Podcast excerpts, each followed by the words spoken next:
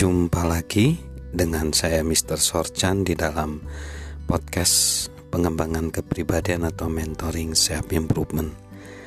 Kita masih di dalam bagaimana mengkomunikasikan masalah dengan benar. Yaitu lakukanlah dengan sikap yang benar. Ketika kita ingin melakukan percakapan yang tidak menyenangkan, pertama yang harus kita ingat alasan kita melakukan percakapan itu.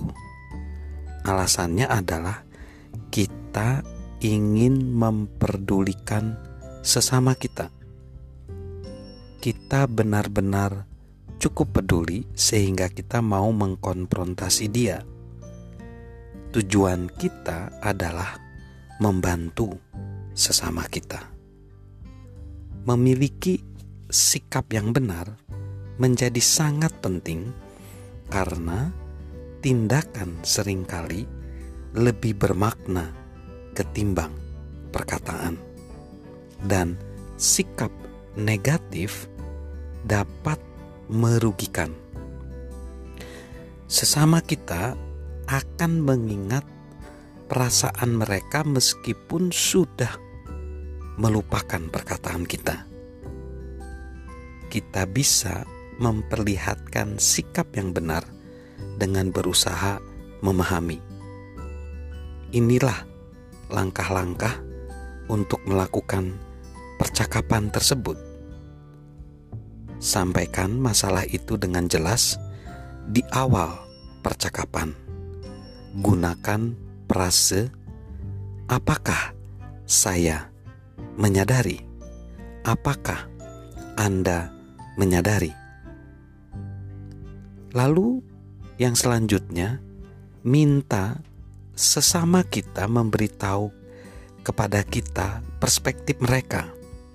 Mulailah dengan frase, "Saya butuh Anda membantu saya memahami situasi Anda."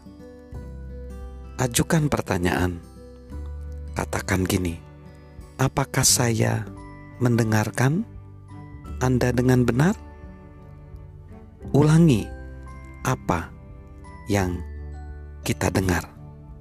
Biarkan mereka merespon. Cobalah untuk menemukan kesamaan. Capai kesepakatan tentang apa yang terbaik untuk kita berdua jika kita berdua tidak mencapai kesepakatan tentang masalah dan solusi, buat kesepakatan untuk bertemu lagi. Perhatikan peluang pertumbuhan dalam percakapan yang tidak menyenangkan. Berusahalah mempertahankan hubungan yang positif.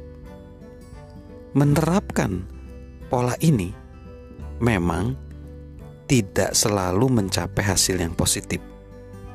Nggak ada jaminan sepenuhnya bisa, tapi patut kok diupayakan. Kita lebih baik melakukan percakapan yang tidak menyenangkan dan mencari tahu posisi kita daripada menghindarinya dan berharap masalah akan selesai dengan sendirinya. Percayalah, itu tidak akan pernah terjadi. Jadi, masalah harus diuraikannya. Nggak ada masalah selesai dengan sendirinya. Salam perubahan dari saya, Mr. Sorjan.